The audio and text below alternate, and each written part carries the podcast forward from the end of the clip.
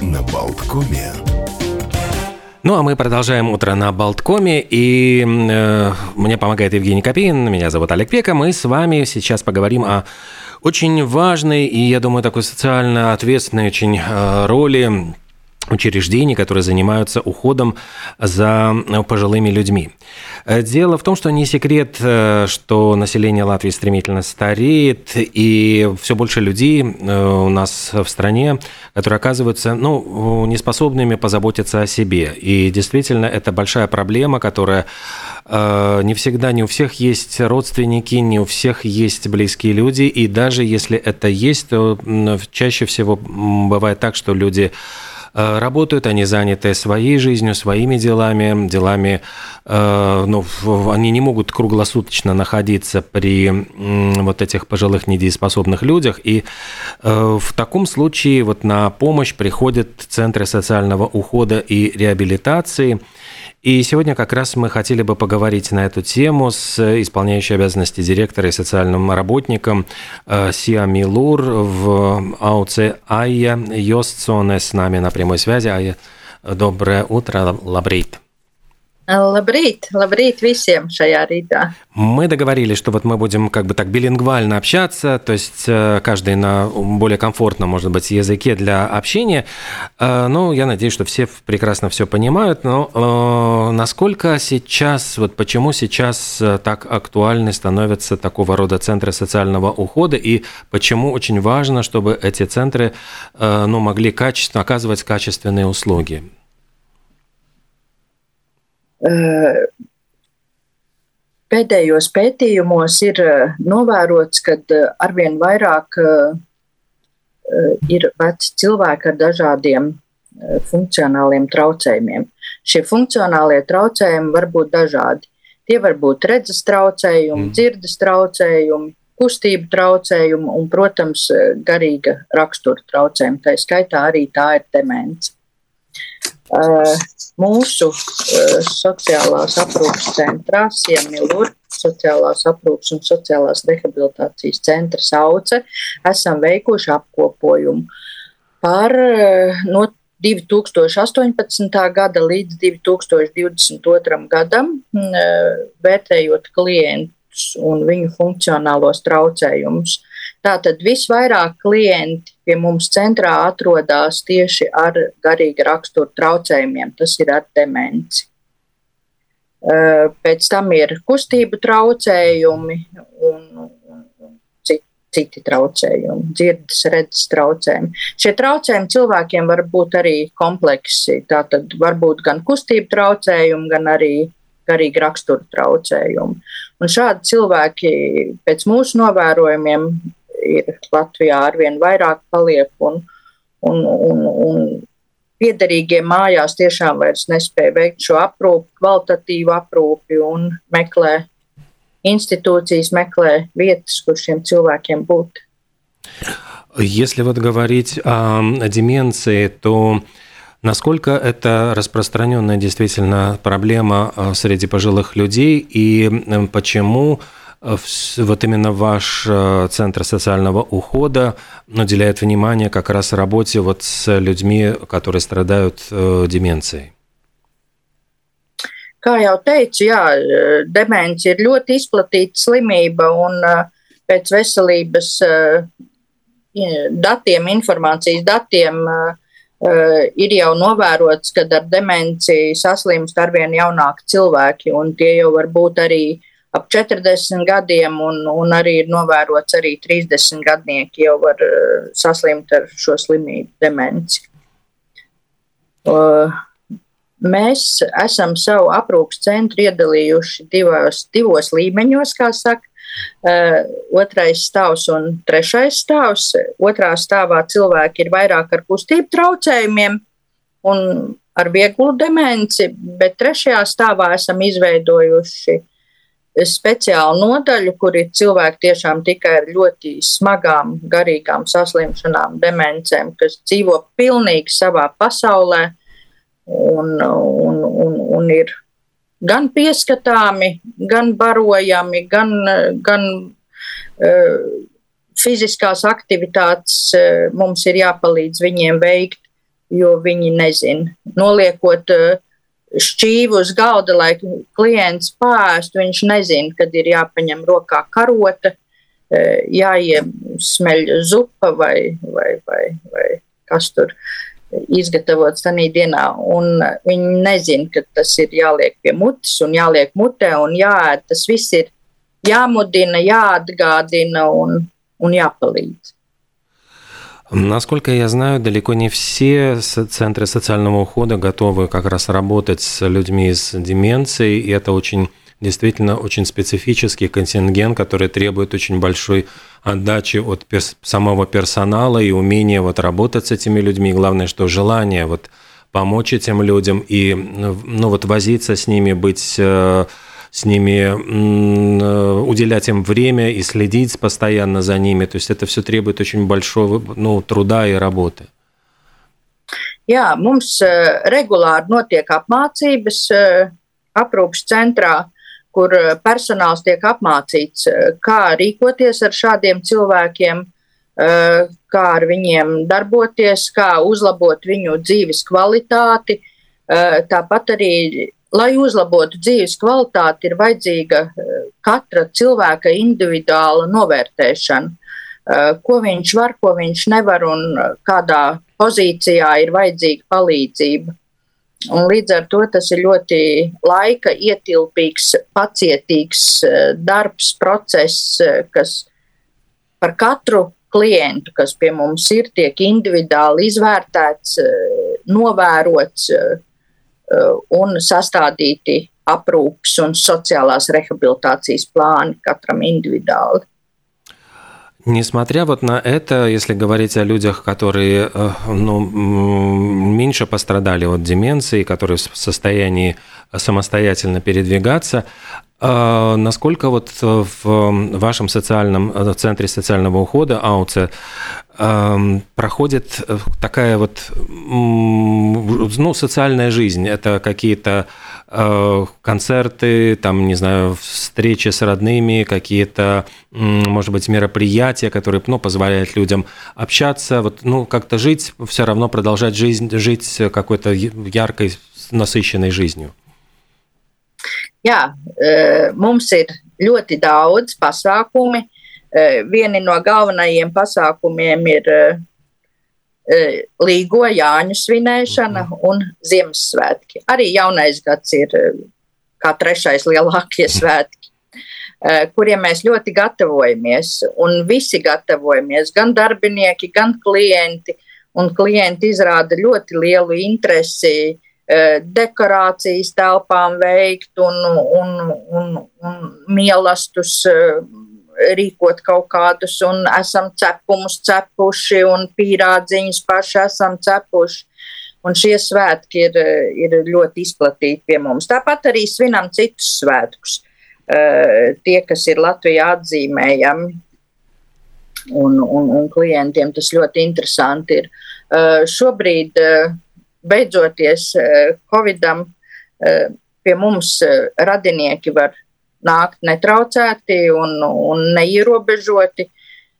Eh, var gan darba dienās, gan brīvdienās, eh, nepiesakot vizītes, var vienkārši braukt pie saviem mīļajiem ciemos. Un tā arī tas notiek. Eh, brauc radinieki un iet ar viņiem laukā, pastaigās iet un, un ļoti jauki. Да, насколько я знаю, что ведь у вас э, само расположение вот этого центра э, немножко, ну вот в, в, чуть-чуть поодаль от э, городских улиц, там есть и пространство, и зеленая зона, и возможность, там трава, и, в принципе, такие, ну вот, возможности, особенно летом, и немножко погулять и посидеть на свежем воздухе. А насколько я знаю, что и есть возможность всегда посмотреть и телевизор, и есть библиотека в социальном центре. То есть это все тоже ну, позволяет людям как бы э, жить какой-то ну, интересной жизнью. Jā, mums tas piedāvājums ir diezgan plašs. Esam arī uzcēluši siltumnīcu.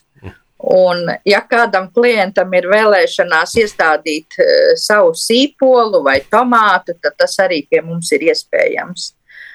Un uh, iepriekšējos gadus bija mums viens klients, kurš diemžēl ir aizgājis no mums, uh, kurš ļoti ar šo siltumnīcu, viņš bija tāds galvenais, tur, kurš darbojās. Jā. Un tāpat arī citas aktivitātes. Klienti atnākot pie mums, uh, Eh, viņi paši izvēlās, ko viņi vairāk grib un, un ko viņi ir spējīgi darīt. Kā jūs teicāt, jā, mums ir biblioteka, daudz klienti lasa grāmatas eh, gan latviešu valodā, gan krievu valodā. Eh, un, un, un tas, tā, tā ir pieprasīta lieta. Tad mums ir viens klients, kurš, kuram ļoti patīk puzles likt. Un viņš ir neskaitāms puzlis jau salīts, neskaitāms, eh, no kurām mēs veidosim, ierāmēsim kā gleznas, un tad uh, liksim koridorā, lai citi klienti varētu paskatīties. Uh, fantastiski ar, ar tūkstotis kauliņiem, vairāk krāsainas raibas. Fantastiski. tad arī ar rokdarbiem ir kas ada, ada zeķes, ada šaulas Eh, dažādi, dažādas izklaides, un, un katrā ziņā mēs, eh, mēs vēlamies attīstīt tās viņu prasmes. Un, eh, tikko nesen ir atnācis klients, kurš ie, ieminējās, ka var grozu spīt. Mm. Tad tagad mums ir uzdevums meklēt materiālu, no kāpīta un, un kā tas viss notiksies, bet mēs to darīsim. Э, Еще э, я знаю, что э, есть возможность забирать вот родственникам на какое-то время, то есть это не является каким-то местом, где обязательно люди должны находиться вот все время, и родственники могут проводить время со своими вот близкими людьми, их куда-то привозить или домой, или куда-то брать на какую-то экскурсию. Jā, arī tā pie mums atļauts.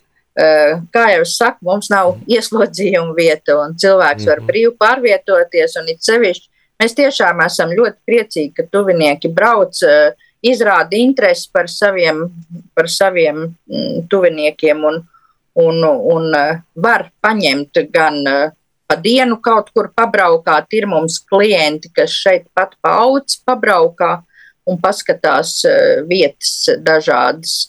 Eh, ir arī piederīgie, kas paņem sestdienas, svētdienas uz māju savus mīļos, mm -hmm. un pirmdienas rītā atved atkal, kā bērnu dārzā. Бērns, Насколько э, сложно ну, вот, э, организовать, попасть вот в центр? Я понимаю, что ведь количество тоже мест не э, безгранично. И каким образом это происходит? То есть, когда освобождаются места, каким образом э, нужно подавать документы? Šobrīd ir rinda uz vietām. Mums ir uzskaite, mums ir pierakstu sistēma. Mēs pierakstam katru klientu. Viņi mums zvana, kam ir vajadzība. Mēs pierakstam, uzklausām visus viņu vēlmes, ko viņi vēlās, kādu pakalpojumu saņemt, cik ilgi, vai tas ir ilgstošs, vai tas ir īslaicīgs. Mēs to visu norunājam pa telefonu pirmajā reizē. Es izstāstu, kādi dokumenti ir vajadzīgi pie mums ienākot, un tad vienojamies aptuveni par laiku, kad, kad varētu šis pakalpojums tikt sniegts. Uh, Šobrīd rinda nav gara, kādi divi, trīs cilvēki aptuveni rindā ir, un, un tā kā tas viss ir iespējams, jo mēs nezinām, kurā brīdī atbrīvojas vietiņa. Насколько э, вот за люди, которые находятся в, вот в центре социального ухода АУЦЕ, они получают ли ну, вот, необходимую, если не, нужна медицинская помощь? То есть есть люди, которые, может быть, ну, вот вдруг почувствуют себя хуже, и там их состояние хуже. Вот как это все происходит? Ar, ar, ar medicīnas lietām saistītām ir tā, ka, ja cilvēkam paliek slikti, redzami slikti, mēs to redzam, tad tūlīt tiek saukta ātrā palīdzība, neatliekamās palīdzības brigādijā. Un tad viņi ir tie, kas izvērtē, vai viņš var palikt pie mums šis klients, vai viņš ir jāved uz slimnīcu steidzamā kārtā, vai, vai ir vajadzīga tikai ģimenes ārsta konsultācija.